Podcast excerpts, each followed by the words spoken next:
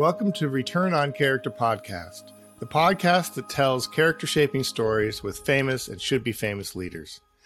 I'm Dan Cooper, founder of Rock Investments, and co hosting with me today is Jess Larson, founder of Greystoke Investments. Uh, today is another of our mini series with Rock Investment CEO Dan Cooper. Dan, thanks for being here. Good to be here.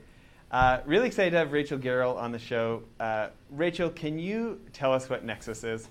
It's a wonderful question, Jess, and thank you for having me, and thank you, Dan. Um, the truth is, there is no what is Nexus, there's only who is Nexus. So, Nexus is an international community of leading next gen philanthropists and impact investors, and also young social innovators around the world. And we have representation from 70 countries and chapters in almost just as many. And the idea is really to bring next gen philanthropists, impact investors, and social entrepreneurs together to leverage all of their skills, talents, access, influence, and resources to make a difference in the world and hurry history. It's incredible. And I've been hearing about you from our mutual friend for a long time, Lindsay Hadley. Um, and uh, can you give us just a few more of the stats? Like, I, I, was so impressed about how many members you have and, and just kind of like the wealth they represent and, and again, how many countries it was. Sure. So the Nexus Global community is 6,000 members from 70 countries, and there's a combined family net worth of $750 billion but they don't have access to that capital today. That's if everyone's parents or grandparents suddenly, you know, we're not on the planet. We don't want that to happen. Um, but that is the wealth transfer that will take place from older generations to our members over the course of the next couple decades. How exciting. Well, I know Dan has some questions for you. I'm going to turn over in just yeah. a minute. But uh, I'm, I'm going to give my own endorsements. I was texting some people about you this morning, uh, specifically. Uh, our mutual friend Lindsay Hadley, and here's what she says. So, anybody who's listening that didn't see the episodes with Lindsay, uh, she's one of my favorite people in the world. We've been working together starting 20 years ago. She was the first executive director of my charity. Her clients are celebrities and billionaires. She helps with their charities, and uh, she's one of the most generous people ever. But uh, she's getting ready for her TED Talk today, so it'll be fun to watch that when it comes out. But uh, Lindsay said about you, Rachel, you'll love her. She's so smart and always makes you feel like you're the most in, you're the most important person in the room. She's deeply loyal also, and she leads with an energy that's infectious. And coming from Lindsay, I feel like that's really high praise. Um, and, and I believe it because listeners of the show will, will recognize the name Asma Paigiers. We've been working on the fundraiser for scholarship. And I was so happy that you posted about it online. And, and that's so nice of you. And, uh, and you know, we've been working to try and get Asma speaking opportunities at universities and some Fortune 500 companies and stuff. She was over the moon excited when she says, This group Nexus invited me to come to New York and talk. And so that's why Rachel, t- uh, Asma this morning was texting me to say how amazing you are. So thank you so much for the work you've done to help Asma. Oh my goodness, there are no two more uh, inspiring people than Lindsay and Asma, And the fact that you have them in your orbits and you're championing them makes me so happy. Uh, I believe that we each need to use every, every, every opportunity possible to help heal this world and to be champions of one another. And I love how you're using media in this podcast in this way. So thank you. Well, anybody who's watching us on YouTube, right now on the screen, you're going to see Rachel's uh, post for, for Asma Scholarship. She this, at this time last year, she was helping 150 of her friends escape from the Taliban. And, uh, and it was just this week that she got dropped off at Virginia Tech University and is, is starting on her degree towards computer science and artificial intelligence. She wants to build a fintech company and go back to Afghanistan and, and uh, help the women in her country not be so controlled financially. So we're big fans. Uh, I'm going to turn it over to Dan, though. Dan, what's your first question for Rachel? to me, I'm always interested, Rachel, in understanding how a person got to where they've got they've gotten or where they've landed in life. And if I'm honest, and I mean this in the highest compliment because it's my favorite movie in the world. I look at your resume and the things you've done, and I think, man, this woman's like almost like Forrest Gump of sorts. Like, you know, doing all these crazy things, being in the intersection of a lot of uh, incredible and important moments in, in, in the world, and but more importantly, like to me, the the bigger thing that's interesting is what's made you what's made you into this person that you are today. Like, how did you develop the kind of the drive and the passion and the interest in in kind of nurturing a nexus like organization? But then um, but then also how'd you get there? You know like i mean i don't think anybody could tactically try to figure out okay this is how i want to this is what i want to do with my life. I want to create a, an organization that you know uh, takes care of all these uh, next geners, and I want to have influence all over the world. It's just it's it, it there's got to be an evolution to your story, and I'd love to hear it if you're willing to share it with us. it's such a beautiful question. Thank you. Um, man, where do you start? Um, I guess. Where'd you grow up? Oh, okay. Um, I was born in Brooklyn, and lived there till I was 10. My, my parents were school teachers um, and principals, and, um, and then we moved to Princeton, New Jersey, and I lived there uh, for a bunch of years. And um, I guess the interesting thing about my family is that I come from seven generations of United Church of Christ ministers and missionaries. So um, I come from a long tradition of people with a lot of faith who went to cultures all over the world and had conversations um, and engaged in dialogue about faith and values and mission and purpose, I think for many generations before I was here. And then my mother, who's the daughter of two ministers, uh, married uh, a man who was raised Jewish. So I grew up in an interfaith family, always um, feeling like I was there to be a bridge builder between mm. communities of faith and communities of rural and urban, moving from Brooklyn to you know Princeton and um, always saw myself as uh, someone who could walk between worlds and help translate people's experience to each other to build friendships. Um, and, and I think friendships are the core of everything. Um, people ask me all the time about Nexus as a network, and I think of Nexus as a family, not a network. Um, yeah. Sometimes you don't agree with everything and everyone in your family, but you care about them enough to listen and learn and to sometimes help them understand your perspective or to help yourself understand theirs. Um, so I think that's the the basics of the growing up. Um, and then I'd never actually left the east coast of the U.S. when I was in college at the University of Pennsylvania, and I was studying international relations, so I didn't have a lot of street cred. Um, and then I heard about a free winter break trip called Birthright 2000. And if you had one Jewish grandparent, you could sign up. And I had two Jewish grandparents, um, though I was raised Christian. And so I signed up for this free trip and got my first passport and went on a free trip to Israel. And hmm. um, I literally went because it was free. I would have loved to go anywhere else but Israel. And I'm on this free trip, and uh, suddenly I met the donors, the philanthropists behind the trip on the first night, and I realized it wasn't free. It was actually a gift.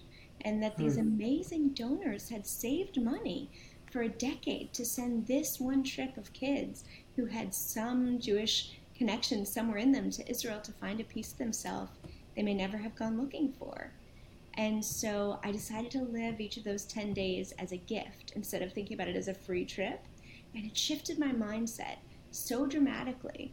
I woke up early. I asked more than my fair share of questions. I knew nothing about Israel, nothing about the Jewish people, nothing about Jewish identity. I was sang in the church choir my whole life. And in humbling myself to learn and ask so many questions and not be afraid to look foolish.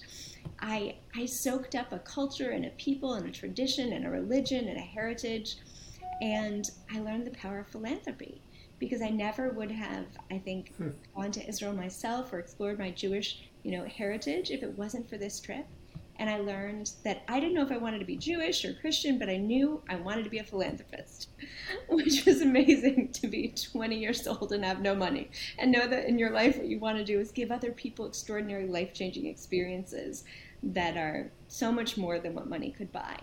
So I knew I wanted to be a philanthropist in that moment. And after I graduated Penn, I went to work for this amazing woman, Nancy Rubin who was a former ambassador to the UN for human rights. And she's a great philanthropist in her own right. And I just, I say, I studied at the University of Nancy Rubin because I didn't get a master's or a PhD or an MBA. I stood by her side for eight years and learned everything I possibly could from a great feminist humanitarian global citizen. And that was an education that you could never have bought. Wow. So that that was kind of um, your version of Joe Ritchie uh, of my, in my life. Exactly. Um, is, going to the University of a, of a mentor.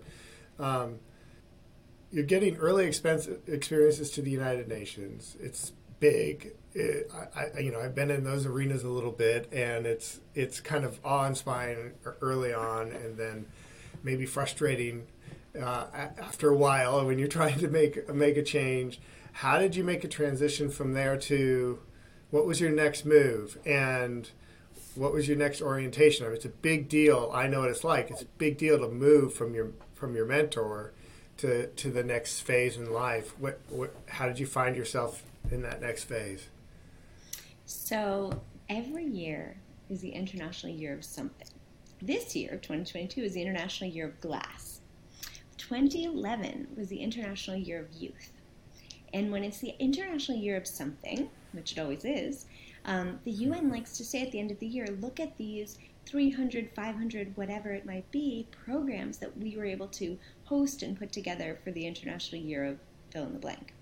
So a childhood friend and I uh, wrote the UN a proposal saying we'd love to host a program for the International Year of Youth.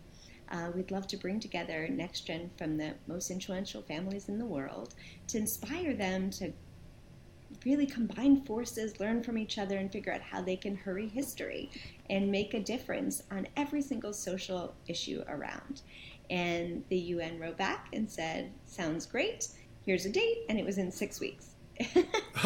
So, uh, and and to make things even more complicated, it was a week before my wedding in Costa Rica. So um, I had to plan both of those at once. But you don't say no when the UN gives you a room, because they're not just giving you a room; they're giving you their stamp of approval and yeah. their credibility. So we could then call up and email everyone we knew who might be a good fit to represent their family and their family interests, or who were amazing social innovators um, with really proven models that were ready to scale. And so we reached out to everyone we knew and we said, Can you join us in six weeks at the UN for the first ever, you know, next gen philanthropy and social innovation summit? And uh, about 75 people signed up, which was remarkable because it was over the holidays and we thought no one was reading. Yeah, so how did you make the connections? Like how did you get in the doors of these these families? Did you pick up the phone and call them? Like what did you do? So my co-founder. How do people? How did people make help people make these cold calls to to shifting into like a totally new organization that doesn't exist? I know how hard it is to create something that doesn't exist to get people to to jump on board. How how did I mean? How did you do it, Rachel? That's a great question. Um, I give most of the credit to my co-founder Jonah Wittkamper. He cold called the Forbes 500 list and said, "We are hosting an event with the UN. We are inviting the Forbes 500 list." and we are inviting each family to send one next gen member to represent your family. So think carefully about who you'll send.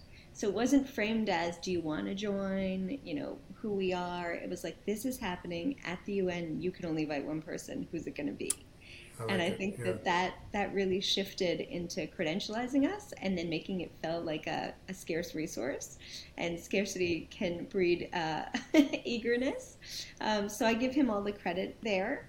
Um, and then we had the first event, and people got in a line at the end, and we thought they were coming to thank us for bringing them together from around the world. And not so much.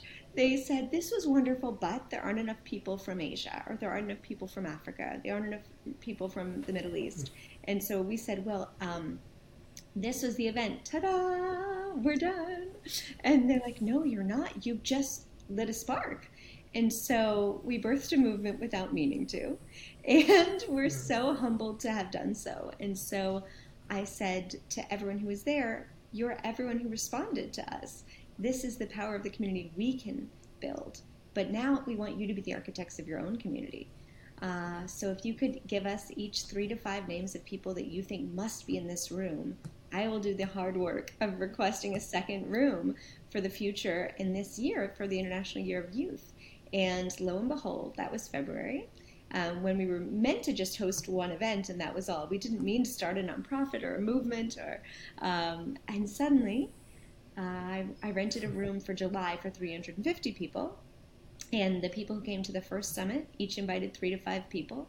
And we had a glorious, really meaningful event um, in July. And the Secretary General, Ban Ki moon, came. Uh, he was not invited, but it was in his house, so he came. Um, and he spoke and he said words that really just hit my heart and I've always stayed there. And he said at every other room in this building, people are having meetings about future meetings we're going to have, about other meetings that we're going to have, to create task forces and create committees to create change. And in this room, people are sharing their experience and the change they're making in the world, and others are raising their hand to collaborate in real time immediately. And that is the hallmark of your generation. And we're so excited uh, that, that he said that and that that was a call to action for everyone to act now and not wait. When you don't have to be limited by the bureaucracy of organizations and governments and NGOs, and you can just dive in and collaborate. That's what our generation is all about. Yeah, I mean, you, you tapped into a highly charged battery uh, of people that um, that I mean, you must you must have been a catalyst for so many things. In fact, I went on your website, of course, and looked at everything. And one of the things that was kind of amazing to me, and the thing that, that struck me the most, was all the photos of people giving each other hugs. I mean, it was like uh, this isn't a normal organization. This is something more. This is something deeper, and this is something meaningful, which is something that oftentimes causes people to carry it through their whole life and that's pretty special that you've done that. What one of the questions I, you know, we we're trying to shift the focus of how capital is allocated, um, not just on the basis of getting a return, but also on the basis of allocating towards people that behave well, uh, which, by the way, correlates with high returns and has been proven to, to be highly correlative, and it's the basis of our entire uh, strategy. But we find there are four characteristics we look for. We look for integrity, responsibility, forgiveness, and compassion in the marketplace. You're in the you've been in the throes of kind of the next generation's rise. Um, is this is this something that's on their heart? If is behavior matter? Um, what else is on their heart right now as far as it as as an orientation for impact investing in the world and um, I'd just be curious, you know, if you if you have any stories that you're able to share, you know, of examples, you know, of people caring about how impact investing is, is conducted in the world. Um, I'd love to hear them and, and get your take and just uh, kind of bring us up to speed on on the heart of the of the community that you're you're working with. Sure. Well, first of all, I love those four character traits. Um, I think integrity, responsibility, compassion, and forgiveness are huge and really center to the next generation of how they think about everything they do. Um, so even brands that our members aligned with in terms of where they're going to, what airline they're going to fly, what hotel they're going to stay in, what clothing they're going to buy, what restaurants and food they're going to eat. They look for brand integrity as well. Um, and they look for compassion and empathy in, in the brands that they work with and are you know if there's a brand um, that doesn't have a social impact focus or alignment uh, there that's probably one that's going to get passed over by this next generation as they look to align their values with all the ways they spend their capital um, with mm. sustainable food sustainable fashion sustainable travel so when you think about impact investing it's it can be the fullest expression of someone's values and how they want to align their money with their goals for the world. Um, and from a generation who sees that and how they want to, you know, if they want to eat locally sourced grass fed meat or not, you just have to realize how ripe the market is for impact investing for next gen because they're already using that lens in every purchase they make. Um, so I think it's it's really a big one that you're working on, and I think that it's something that's going to stand really, really true for this next generation. At Nexus, we say that we believe speed happens at the, oh, excuse me, change happens at the speed of trust. And I think that mm-hmm. trust would probably be the fifth character um, trait that I would put alongside your four, because we have members who come to Nexus without knowing what their passion is, but at our summits, there's no affiliation on your name tag. It doesn't say, um, you know, Dan Cooper, Rock ETF. It doesn't say Rachel Gerrol Nexus. It just says Dan, really big, on your name tag, and your last name quite small, because we have quite impressive last names, but we don't want people befriending each other because of their last name. So, what we ask people to do is to walk up and say, What's your passion and how can I help? And that question frightens some people because they say, I don't know what my passion is. That's part of what I came here to figure out. And so we say, That's okay. The most important part of the question, What's your passion and how can I help? is the second part because we all have ways we can help. So if you don't know what your passion is yet, that's great. But don't ever let a moment go by where you don't offer ways that you could help someone else. Because if you rack your brain, there's always a way. And if the last thing you could say is, if you happen to come to LA, you could sleep on my couch, like there's always a way you can help. And I think that when you look at impact investing, that's the similar philosophy. No matter what sector you're investing in, there's always a way you can be making social impact. And for any you know fund or for any company to think that, that that's a secondary priority, um, it's just not. They're not asking themselves the question deeply enough. That's that's what I would say to push back. I think it. Well, I've got one more question, Jess, and I'm going to turn it over to you because you probably got a list. But why do you think they care about this? Like, why do you think this generation cares about all these factors that maybe even their own family members didn't school them in, right? Or how did this movement in their hearts develop? Uh, you know, to the point where it's it's it's a strange conundrum because in, in, in a lot of ways, the kids are now stepping up and taking a higher moral responsibility than even maybe the parents of the previous generation. How did that happen, Rachel? Like, where did this come from? So I think there's probably two things for this generation that really helped us to feel that we could be custodians of the future that we want for the world and for humanity. Um, number one would be that our parents and grandparents grew up very much in a local world, knowing their community that they grew up in, their neighbors, yeah. and when they give and when they invest, it's to community-based projects that that they'll see the benefits of on a daily basis.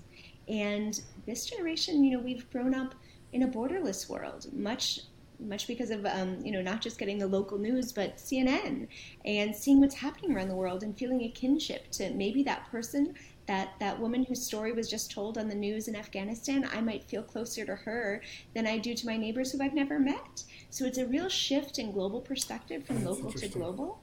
And I think mm-hmm. that's true with with social media and with the internet. Suddenly you can Google and find an amazing um, you know, school for for people who were formerly incarcerated in Africa, and and feel like that captured your heart uh, because you can get distracted on the internet googling anything, and um, your world has become so borderless and so big that you have more opportunities for compassion and empathy, and to find an alignment of what you care about, and that that does exist somewhere.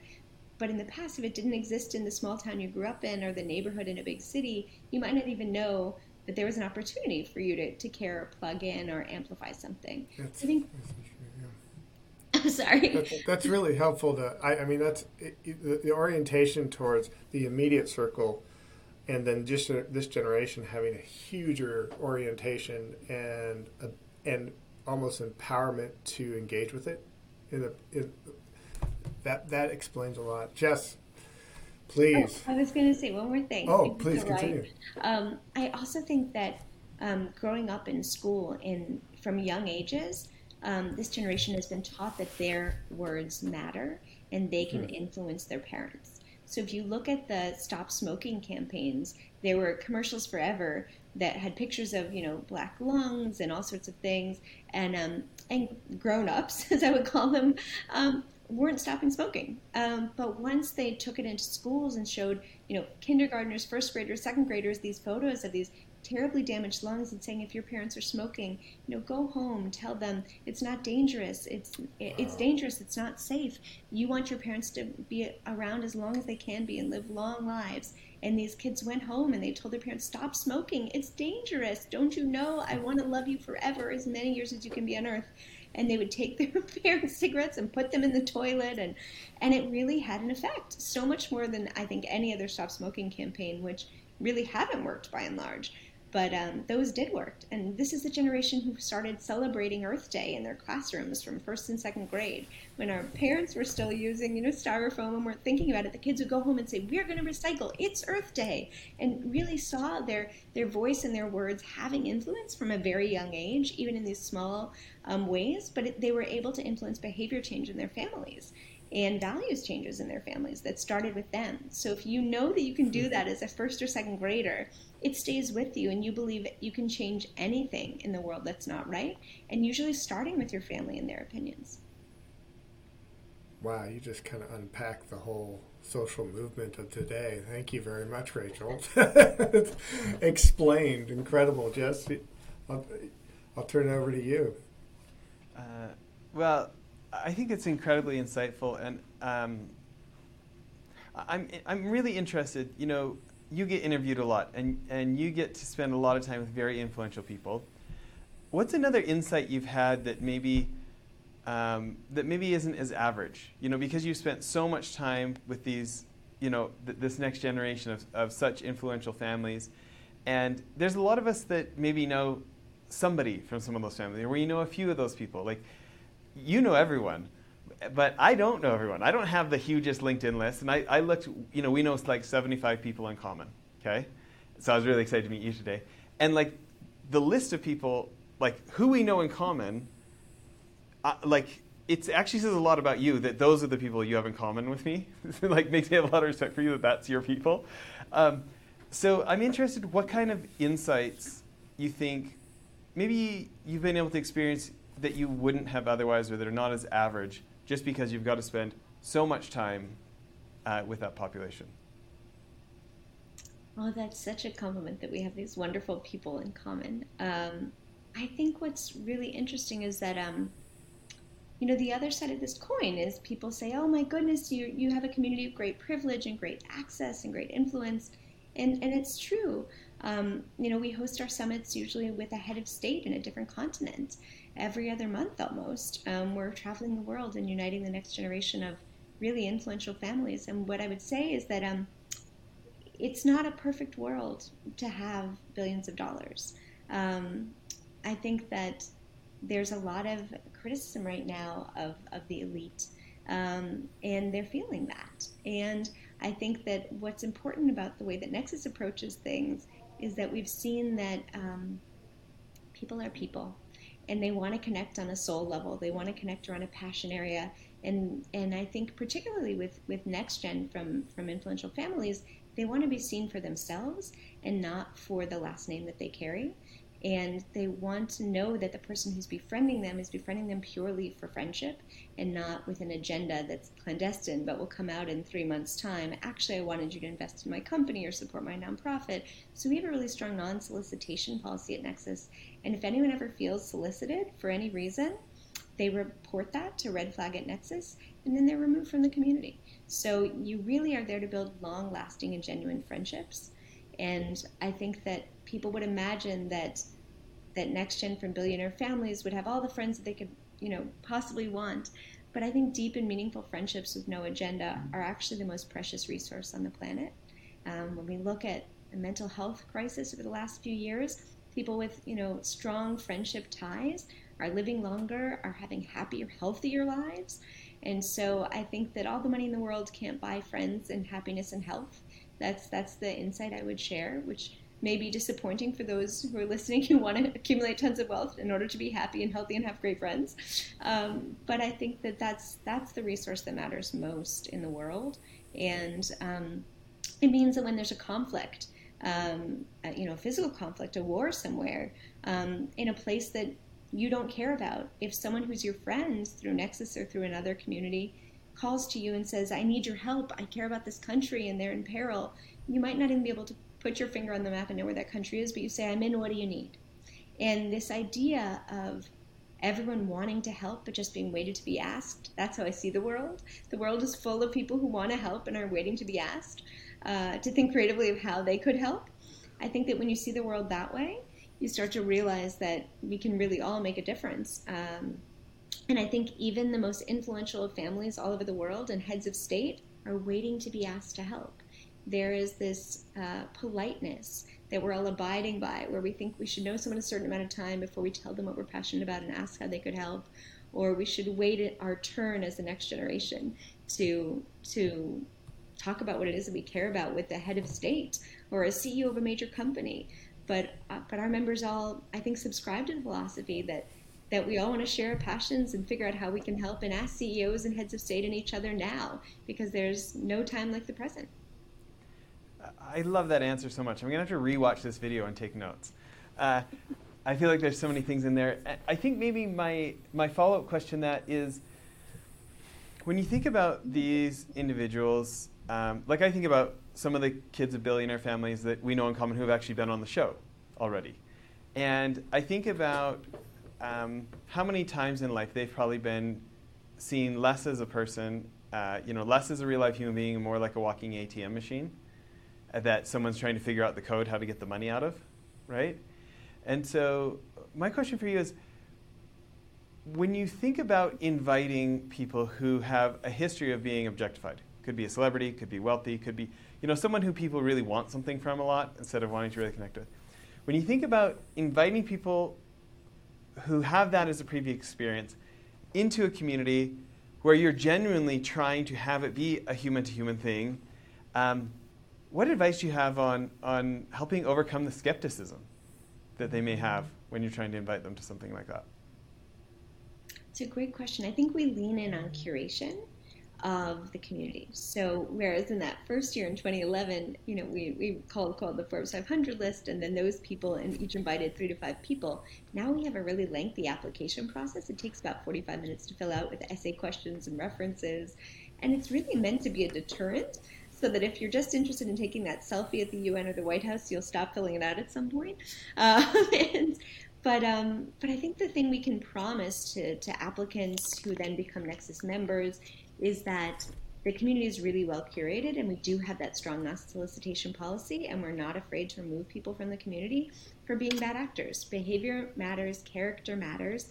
Um, dan your heart's probably singing um, but character matters more than your resume because if you're going to know someone truly and deeply uh, we don't really care what you've accomplished to date uh, that's why there's no affiliations on our name tags. I don't really care where anyone works. They're going to work 20 different places, but their character is going to stay true. So that's what matters most. And um, I think leaning in on that is how we fight that skepticism, really kind of front and center. And we have a new to Nexus program at every summit, you know, for anyone who's new, and that is led by members who share their personal experiences coming into Nexus skeptical, and um, and how they were able to break those uh, fears that they might have and make true friends. And sometimes people have gotten married in Nexus, sometimes they've become travel buddies, co investors, joined each other's boards, whatever it might be.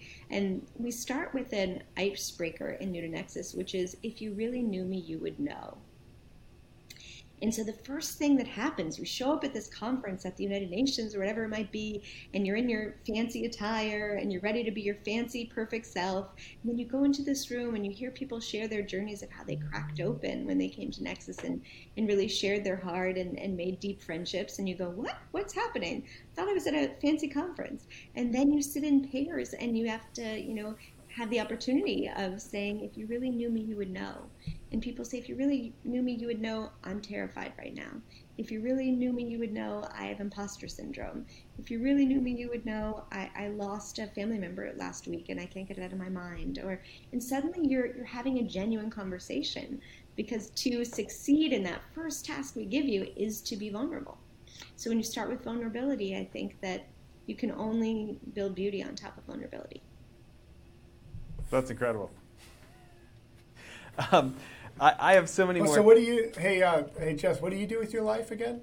you know, I mean, good grief. I mean, what basically you're creating a friendship factory.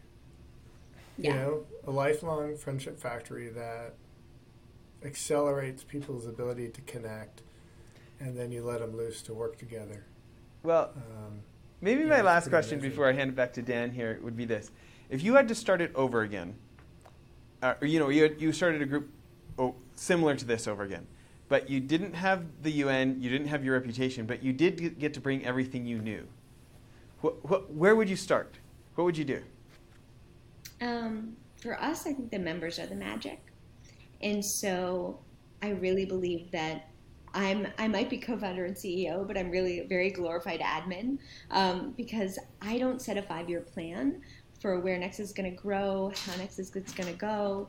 Instead, instead, I actually just trust the members to be the architects of the community they want, and that's led us in all these wild countries I had no connections in, and in, into real issue areas to do real work on topics that I had no familiarity with. So I think what I would do or what I would give as advice to myself or others starting a community is to trust the members to develop the shape of where you should go and to not hold tightly to a plan or a vision or a topic or a country. Let everything go in terms of over architecting something and really trust the community to create the community that they need for themselves. That's such a great answer. Uh, Dan, I've got 100 more questions, but I'm going to let you go instead. I mean, I mean, one of the questions I have is is like, how do you, um, how do you how do you screen or how do you deal with scenarios where you have members that are don't have character, as I'd like to say, or are struggling. Uh, you know, I believe people can all develop in the right direction and and you know, live a life of integrity, responsibility, forgiveness, and compassion. It's not black and white. Um, and so you don't want to throw people out because they haven't found their center and figured out figured that out. What, uh, how do you how do you manage that from a cultural standpoint within Nexus? To uh, it's almost like the, the, the no jerk policy, uh, but also layered with a little bit of grace. How, how do you do that? So I think what's really been beautiful is watching the community self-govern. So hmm. you show up at your first day of a summit at some, you know, parliament or, or government building that's very fancy, and the first day everyone's um, putting on their best makeup and their best handbag and um, their shiniest shoes.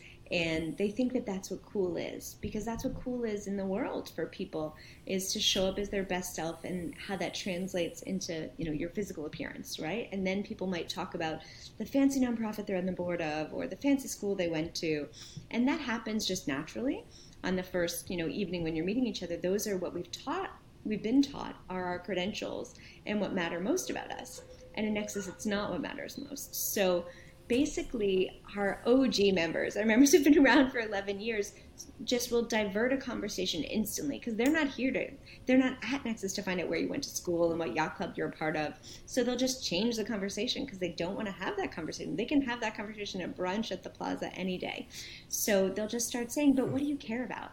What moves you? What drives you? what's your social impact passion? Are you an impact investor? Do you want to learn more about that? And people will just get flustered because they don't, they're used to relying on all of the things that we surround ourselves with on our resumes to credentialize ourselves. And our members are not interested. They're supremely disinterested in your resume or how many followers you have or anything like that. So they'll just, because they don't have appetite or interest, will just shift the conversation really easily.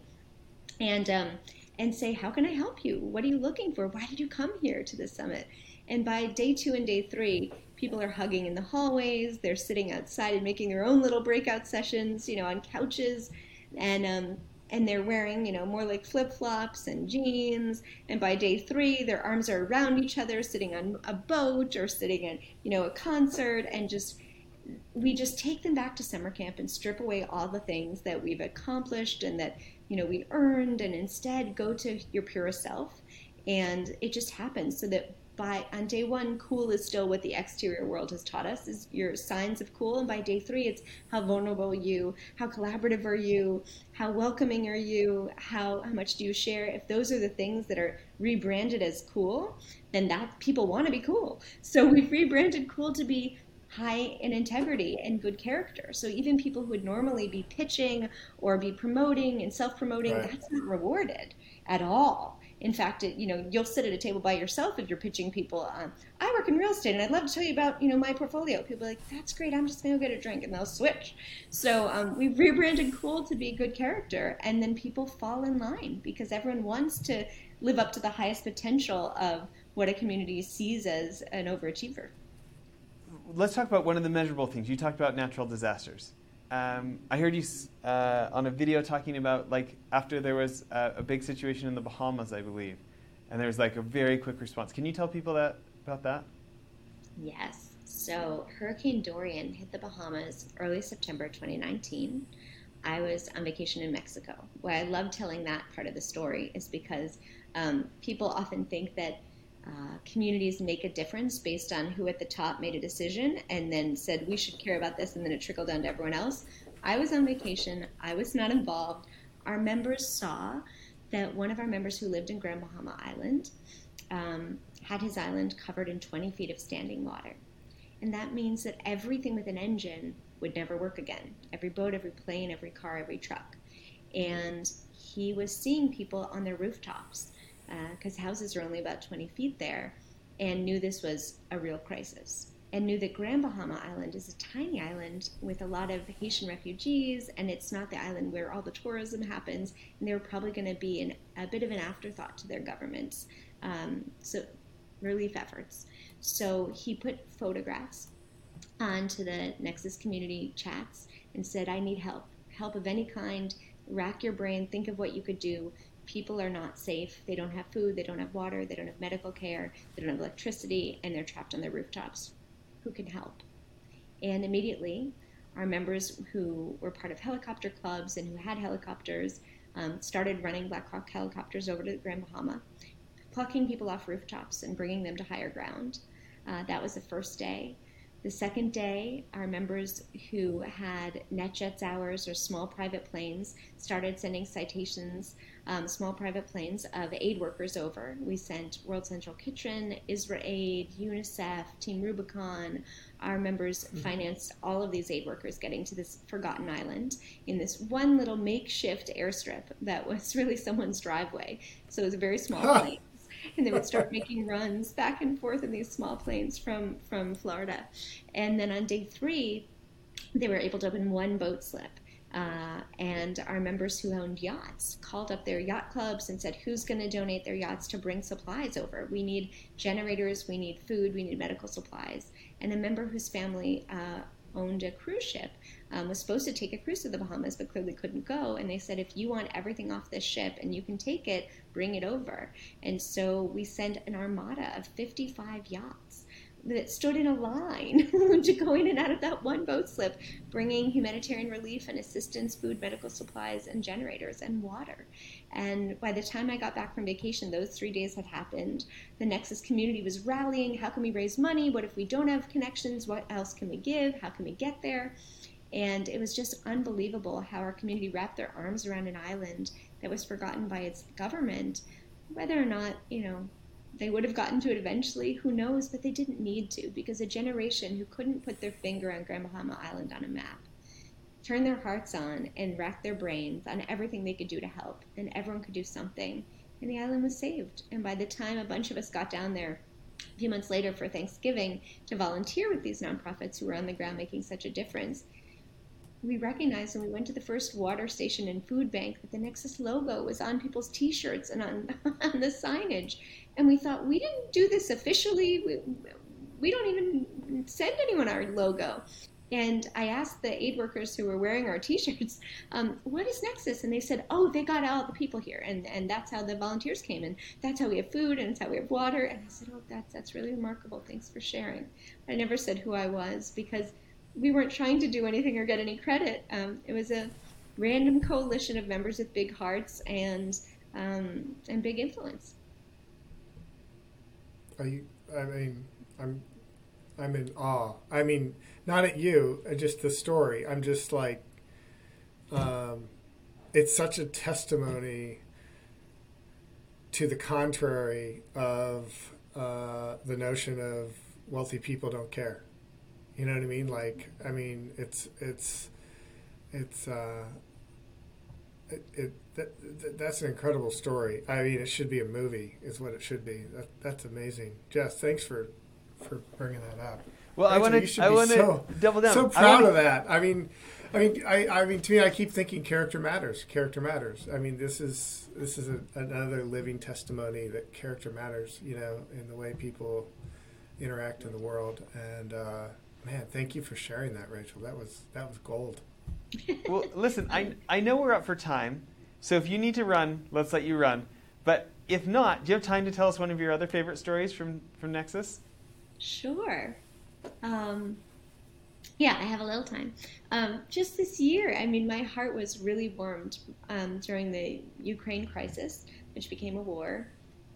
We had several members who rallied together, set up several WhatsApp channels one about supplies, one about volunteers, one about um, education, one about evacuation, um, so many different WhatsApp channels you couldn't even keep track. And they're crisscrossing the world. A lot of our European members took strong leads here, and a lot of our members from the Jewish community took strong leads here because there are a lot of Holocaust survivors um, and Jewish communities that were being left behind in Ukraine. And basically, we had one member um, whose family couldn't get out in the first few days of the conflict in late February. And she wrote in the Nexus group, all my family is in a remote part of Ukraine. Um, one of the people was not able to travel that comfortably, and, and so they weren't able to get on the buses that were sent by the large NGOs that left at this time, and you had to be on that street corner, and the bus left, and the bus left. And so our members said, "We'll we'll get your family. We'll find a you know a way to send a car and then a bus and then a motorcycle and then we'll climb up and we'll you know get them down and we'll tell them we're here for them and we'll help them evacuate and get to neighboring countries." And so once that one evacuation happened of this one member's family, it proved the model that this could be done. And our community started to become a repository for family members who were left behind, whether they were elderly, whether they were moms with newborn babies, whether they were handicapped, any person left behind that wished to leave their country and wished to get to the safety of a refugee camp. Nexus members funded buses and cars and motorcycles to go find those people. And we'd have their names on Google Docs. And um, we had members on the ground putting the names on the lists and going and finding the families and saying, Nexus has found you, you're not forgotten. And I'm getting emotional. But it was it was really beautiful because there's incredible work being done by the large NGOs on the masses and in evacuation and safety. But our members went to find the people that no one else would find and do the thing that large. NGOs can't do, which is cherry pick and live in the details. So we filled in the gaps for all the big, beautiful efforts that were happening. And it felt so powerful for our members to be able to see the name of someone on a Google Doc and know that that's a person who's going to get to safety tonight because of me and because I was involved on this WhatsApp thread or I raised this much money or whatever it might be. And so it was, I mean, honestly, thousands of people. And there was a time when, wow. when Google froze our Google Doc and, and there was someone standing at a bus trying to get people on the list and the Google Doc froze. And, um, and we didn't know what to do. And the volunteers called me and said, Do you know anyone at Google? What do we do? Um, our Google Doc's been hacked. And I said, Yep, I know the guy who's effectively the CEO of Google Sheets. He's a member of Nexus. And I called him and I said, Ryan, this is Rachel. Whatever you're doing, it's not as important as this call. I need you to be fully present right now. We have a person checking off names on a bus in Ukraine. I'm not telling you the city because it would put you in danger. And the names of the people in that Google Doc might be in danger, but they're standing waiting to get in a bus that will take them to safety, and this is their one chance. And I need you to unlock this doc. And he said, I don't work in privacy and security and data integrity. I said, Today you do. Please, please un- unlock this Google Doc. And he messaged everyone at Google, and within, I think, about 20 minutes, we were able to get access to it for five minutes, get the people onto the bus, and then it, you know, self-destructed basically because it had been hacked by by um, by people who wanted those names. So our members rallied together in the most beautiful way this year, starting with helping each other and then helping anyone who could not be helped by large organizations. And I think it's a model for how philanthropists can fill in the gaps where NGOs can't serve every single possible need. And it really inspired me. That's another movie. Oh, that's another movie. Yeah, right it's, it's, another movie. I mean, I was uh, crying. Uh, I was excited. I was yeah, we had a moment of fear and couldn't get the docs open. I mean, geez, this is this is terrific. Uh, and, and, the other thing too is like I firmly believe that private sector uh, has the ability to have the agility where governments and large NGOs just don't have to be able to move and and make make a difference uh, on the ground in the world. And lots of people don't think to even try because they don't think they deserve or can be in those arenas when actually they can be. Uh, I learned that through Joe and the arenas that we got in. Most people say we didn't have any business being there, but we made a lot of difference because we had the agility and uh, the ability to move like your your your members did in Ukraine, and and that's that's amazing. That's a that's that's an incredible story. Well, Rachel, you've been so generous with your time. We're so happy to have you on. Consider yourself part of the Greystoke family. You're welcome back on anytime. Um, what people who want to find out more, where can they find out online? What's the website? Where should they connect with you on social media? Things like this. Oh, thank you. That's so generous. Our website is nexusglobal.org, and we're a community for next gen philanthropists, impact investors, and social entrepreneurs equally. So we hope people will apply for our future summits. We have summits most years in Asia, Australia, Europe, Latin America, the Middle East, the US, and, um, and more. So we hope you'll find us there, join us somewhere in the world. And, um, and if you like social media, our hashtags are usually the Nexus Summit, and mine is usually Rachel Gerrol. Awesome. Thank you, Rachel. Thank you. This is so great. Thanks for doing this.